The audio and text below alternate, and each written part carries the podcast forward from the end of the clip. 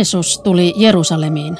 Koko kaupunki joutui kuohuksiin ja kaikki kyselivät, mikä mies tämä on?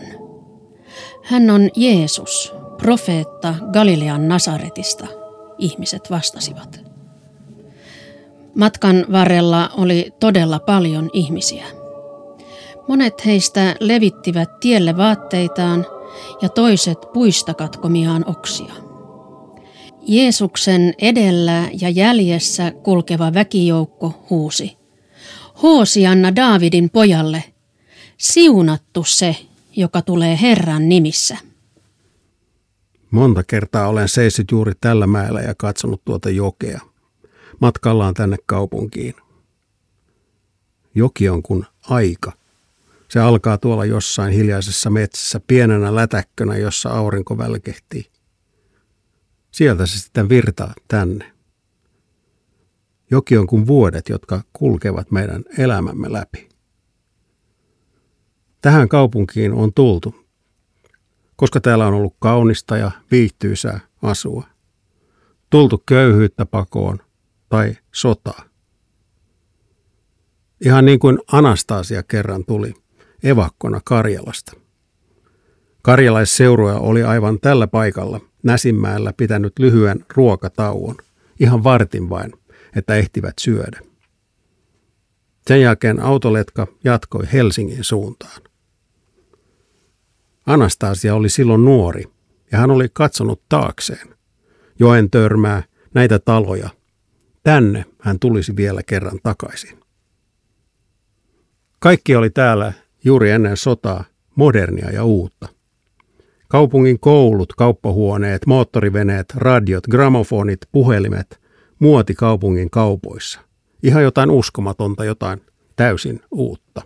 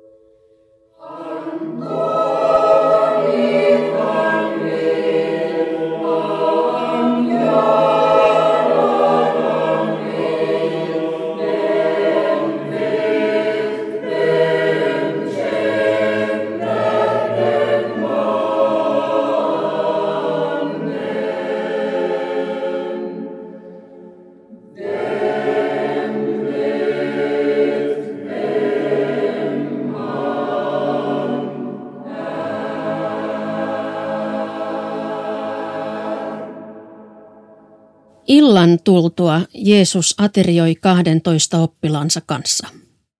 Kesken aterian hän sanoi, Minä sanon teille, etten koske viiniin ennen kuin sinä päivänä, kun joon uutta viiniä teidän kanssanne isäni valtakunnassa. Hänen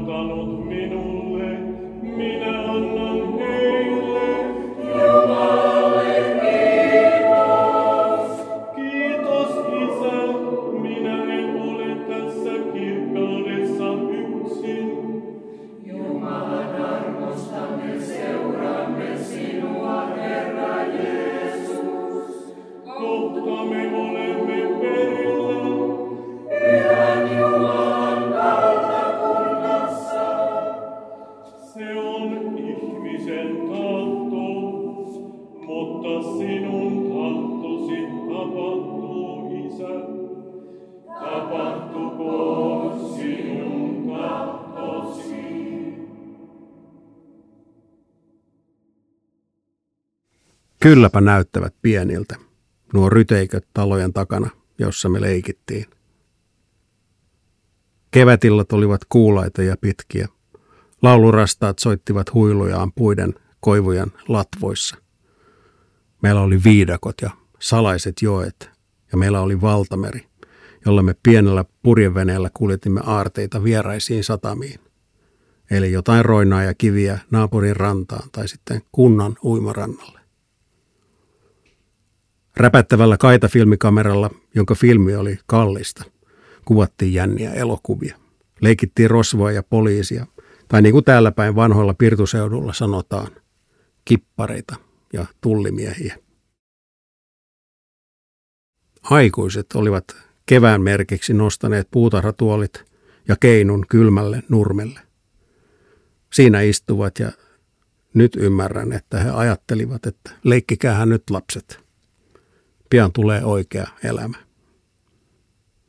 Nyt minä tietysti ymmärrän, kuinka paljon pettymyksiä ja vaikeita asioita arki ympärillämme oli täynnä, joka ei vielä häirinyt meidän pientä maailmaa. Eihän sitä silloin voinut tietää, että on raskasta olla rosvo. On raskasta olla poliisi.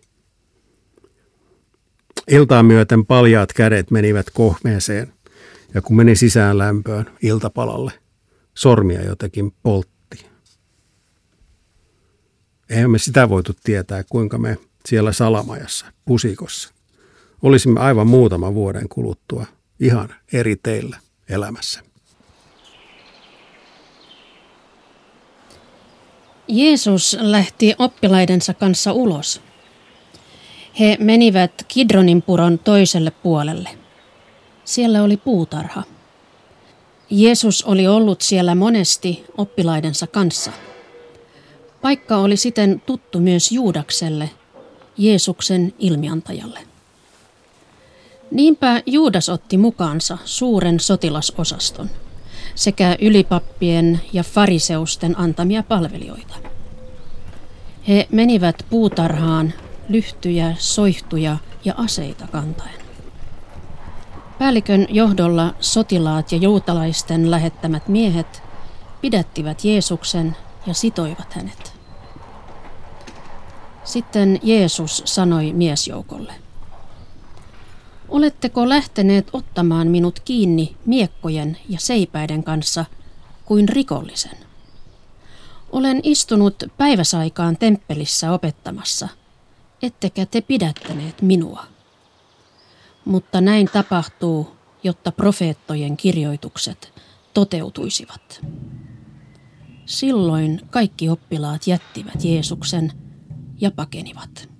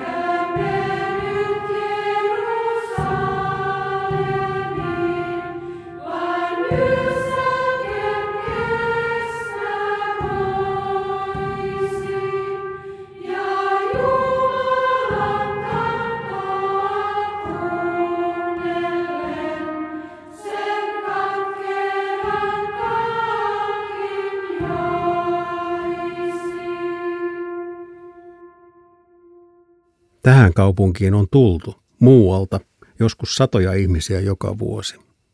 Olivat tuolla jossain muualla astuneet kapsäkkinsä reppunsa kanssa bussiin ja lähteneet tänne töihin, rakentamaan satamaa, tehtaita, jalostamoa. Ei ollut hääviä eikä helppoa siihen aikaan, silloin alussa kun asuttiin parakkikylässä. Harva tuli käymään, paitsi poliisi. Raimon minä muistan. Hän muisteli alkuaikoja, jolloin miehet kiipesivät uusiin säiliöihin sisälle, ilman mitään suojia, ei käsillä, ei kasvoilla. Olihan kunnon mies jo siellä kotometässä sietänyt kaiken ja kestänyt. He hengittivät kaasuja, uuden ajan kaasuja, pyörtyivät, sairastuivat ja kalpenivat vuosien mittaan outoihin oireisiin.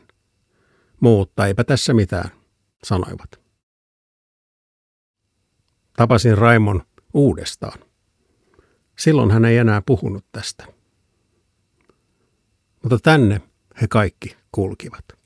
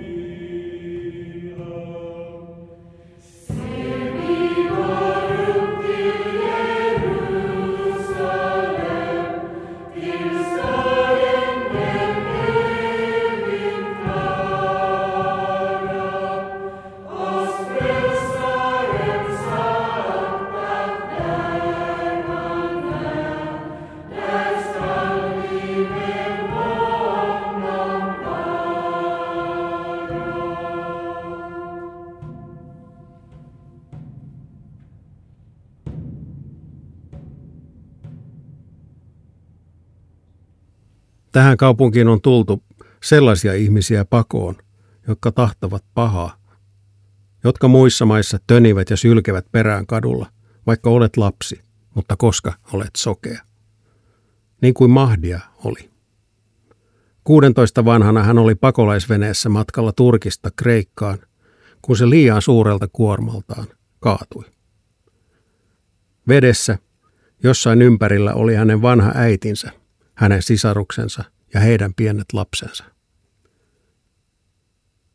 Mahdia tuli sinä vuonna, kun he tulivat joukoittain pitkin Euroopan teitä, tänne asti. Ehkä he odottivat tästä kaupungista jonkinlaista Jerusalemia ja lopullista päämäärää. Mutta lipsuvat jotenkin ohi, lähetettiin jatkamaan matkaansa ja ovat vielä jossain matkalla. WhatsAppissa saadaan joskus viestejä, että heillä nyt ei vieläkään ole kaikki täysin hyvin, mutta aika hyvin. Ja tänne he kaikki kulkivat. Kun Jeesus oli vangittu, hänet vietiin ylipapin taloon.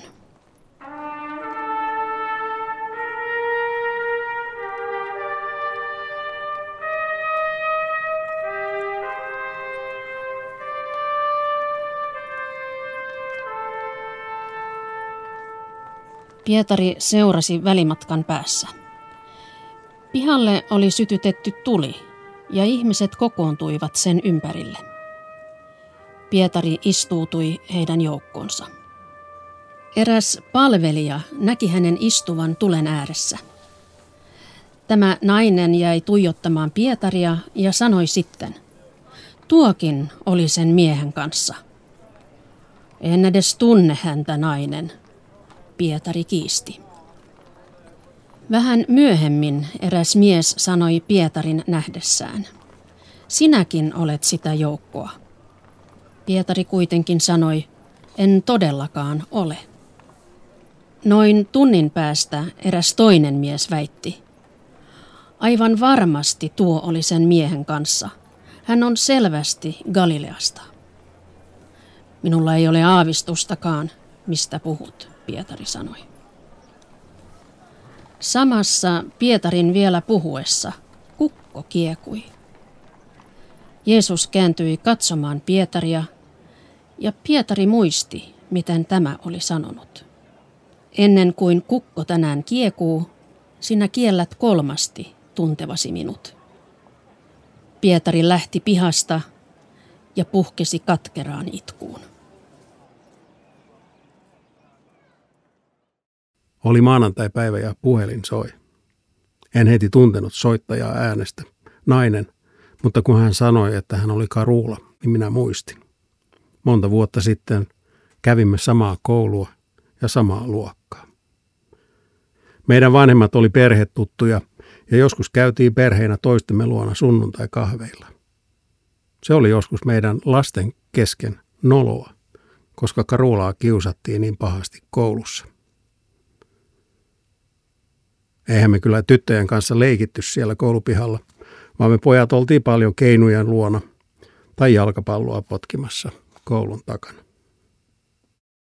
Mutta joskus näin kaukaa, kuinka tyttöjengi ja ehkä joku poikakin tiivistyi muuriksi Karulan ympärille ja hänelle sähistiin ilkeyksiä ja tönittiin.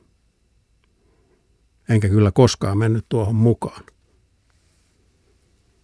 Kerran muistan, että Karula kesken tuota porukkaa, joka töni, kiusasi ja ahdisteli, katsoi porukan keskeltä koulupihan poikki suoraan minuun. Ja minä käänsin katseeni pois. Et koskaan sitten puolustanut minua, hän sanoi puhelimessa. En tiedä, oletko koskaan miettinyt noita asioita, tai muistatko edes. Jos olet, niin älä mieti enää. Mä oon tehnyt kovasti töitä noiden muistojen kanssa ja oon jotenkin antanut sinulle anteeksi. Ei mietitä sitä enää. Mun oli kuitenkin pakko soittaa. Jeesuksen pidättäjät lähtivät joukolla ja veivät Jeesuksen Roomaa edustavan Pilatuksen eteen. Pilatus kysyi Jeesukselta, Oletko sinä juutalaisten kuningas? Jeesus vastasi, sinä sanot niin. Pilatus sanoi ylipapeille ja väkijoukolle. Minun nähdäkseni tämä mies ei ole syyllistynyt mihinkään rikokseen. Tässä kaupungissa olen istunut nyt jo aika monta vuotta kirjoittamassa toimittaja kun olen. Joskus ihmisten värikkäitä tarinoita heidän ilostaan ja asioista, joista ovat ylpeitä. Tai sitten kuinka aika on virrannut heidän elämänsä läpi, niin kuin tuo hiljainen joki.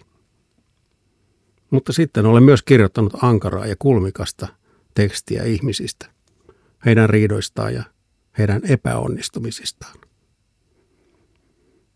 Olen istunut ihmisten kasvot videomonitorilla niin lähikuvassa, että melkein on voinut aavistaa, mitä he seuraavaksi tulisivat sanomaan. Ja nähnyt sen pienen värähdyksen, että melkein olivat sanomassa jotain todella tärkeää. Ja sitten minä olen tulkinnut, valinnut ja päättänyt, mikä heidän tarinansa on. Olenko minä sitten tehnyt niin lämmöllä, empatialla, vastuuta ottaen? Vai teinkö sellaisia päätöksiä, joita minulta tässä roolissani odotettiin? Paljon on haurasta, jota voi vahingoittaa. No, tänä päivänä kaikki on toisin. Nyt kuka tahansa voi mennä nettiin, tykätä tai vihata, jakaa jotain hyvää tai levittää jotain pahan suopaa. Laittaa napin painalluksella jonkun ilkeän tekstarin menemään sille, jolle olemme päättäneet porukassa antaa vähän opetuksia, eli kiusaamaan. Niin helppoa ja käteväähän se nykyään on. Klik lähetä. Enter. Pilatus huusi uudelleen, että hän halusi päästää Jeesuksen vapaaksi. Ihmiset huusivat vastaan. Ristiin naulitse, ristiin naulitse hänet. Pilatus sanoi kolmannen kerran, mitä pahaa hän on tehnyt. En näe mitään syytä tuomita häntä kuolemaan. Siksi päästän hänet vapaaksi, kun olen ensin antanut kurittaa häntä. Joukko painoi kuitenkin päälle huutaen ja vaatien Jeesusta ristiinnaulittavaksi. Huuto lannisti Pilatuksen ja hän päätti taipua joukon vaatimukseen.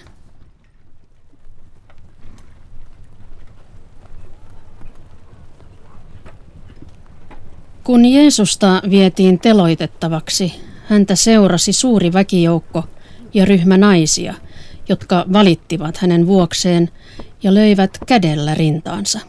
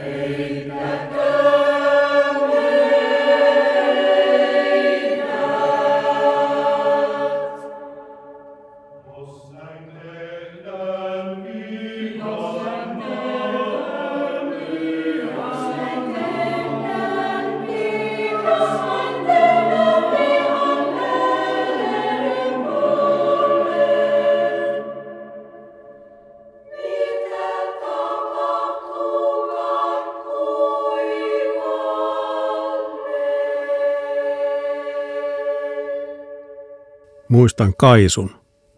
Muistan, kuinka hän pyysi päästä hoitoon, joten annon hänelle kyydin sinne. Katselin, kun hän käveli vähäiset tavaransa Ikea-kasseissa mäkeä ylös, vaikka hän tiesi, että päivystys sanoisi hänelle ei. Kaisua ei enää ole.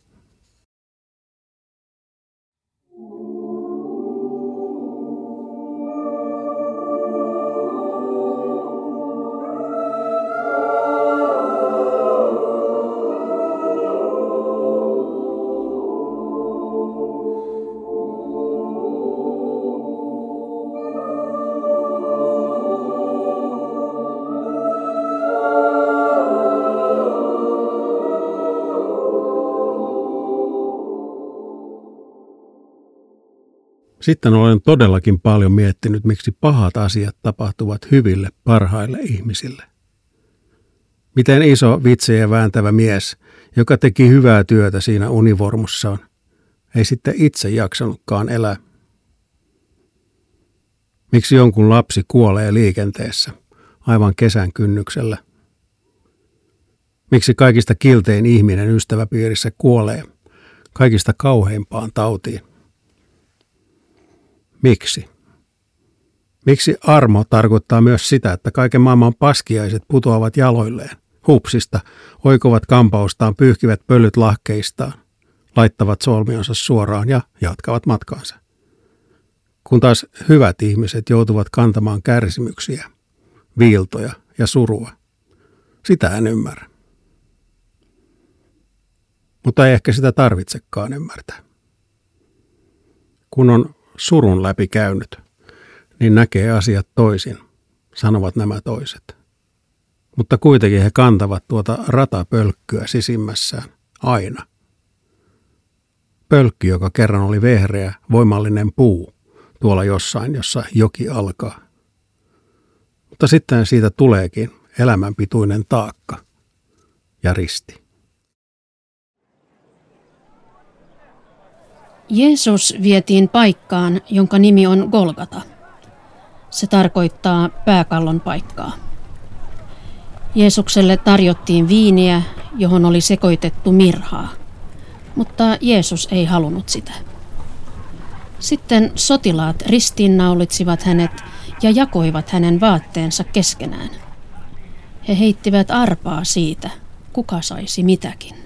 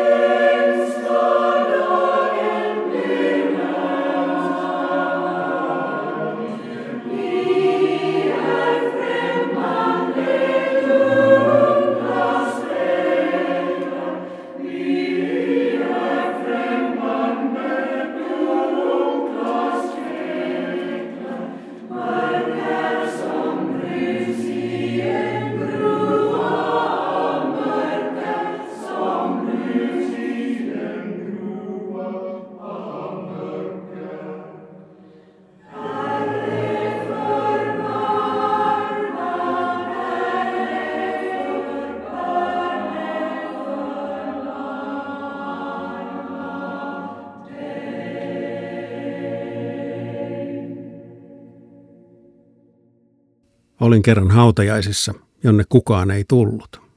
Niin ilkeä oli ollut tuo vanhus, joka nyt oli arkussa haudattavana. Meitä oli kuusi opiskelijaa kappelin viimeisellä rivillä, palkattuina sinne kantamaan hänet hautaansa, kun pappi oli siunauksensa lukenut. Sitten pappi kuitenkin piti puheen. Vahtimestarille ja tyhjille seinille hän kertoi, mitä vanhus, joka oli nyt kuollut, oli kertonut hänelle kerran. Tämä vanhaksi elänyt nainen oli lapsena istunut päiväkaupalla, vuosikaupalla, jossain ikkunassa ja odottanut jotakin. Olikohan jotain ihmistä, joka ei koskaan tullut. Ja sitten asiat menivät niin kuin menivät. Kaikkeen tottuu. Elämänsä aikana sairausten kanssa oppii elämään. Oppii ymmärtämään, että kaikkea mitä toivoo, ei voi saada. Oppii elämään omien vähemmän onnistuneiden valintojensa kanssa. Mutta sitten siellä saattaa olla myös se iso suru, joka ei koskaan vänny sanoiksi. Jokin, joka siellä sisimmässä vain kuoli. Miksi hyvä vain jätti minut? Miksi hyvä hylkäsi minut? Pitkään kerron noista hautajaisista vähän niin kuin erikoisena, hieman outona episodina. Ja vasta muutama vuosi sitten tajusin, että pappihan oli pitänyt puheensa minulle.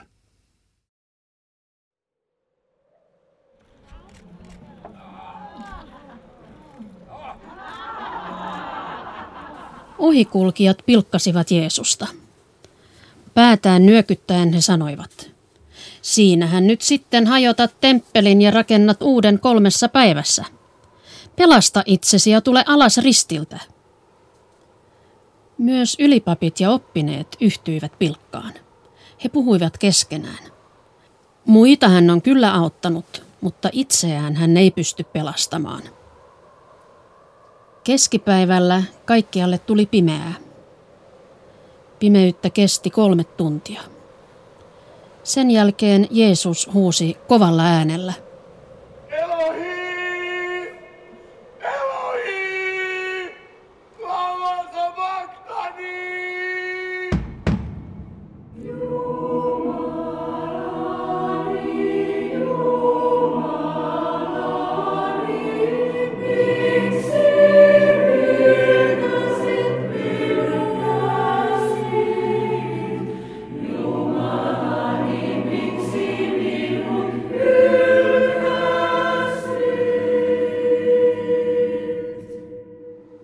Temppelin väliverho repesi kahtia ylhäältä alasasti.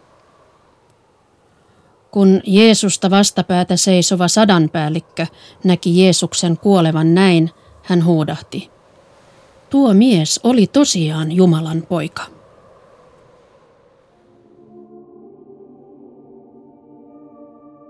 Minä vakuutan sinulle. Me puhumme, mitä tiedämme, ja todistamme siitä, mitä olemme nähneet.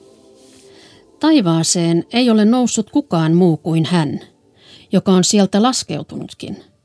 Ihmisen poika. Ihmisen poika pitää nostaa maasta, niin kuin Mooses nosti käärmeen sauvan päähän autiomassa. Silloin jokaisella, joka uskoo häneen, on ikuinen elämä.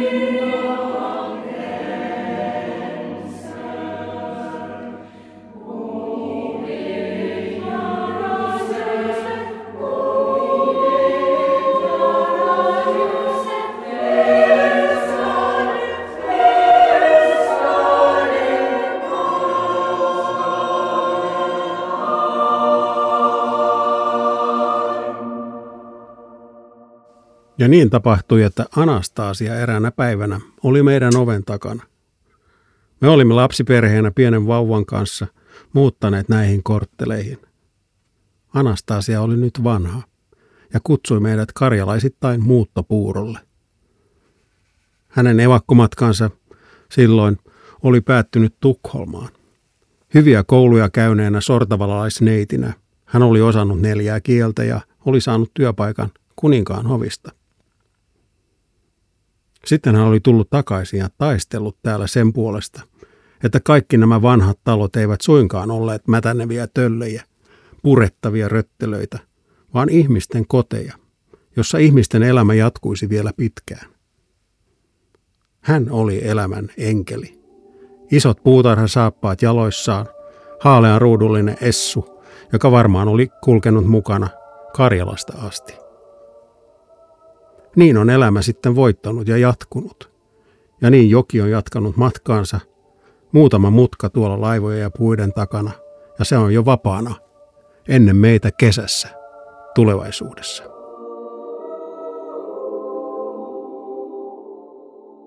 Jumala osoitti rakkautensa maailmalle antamalla ainoan poikansa, jottei kukaan häneen uskova tuhoudu, vaan saa ikuisen elämän.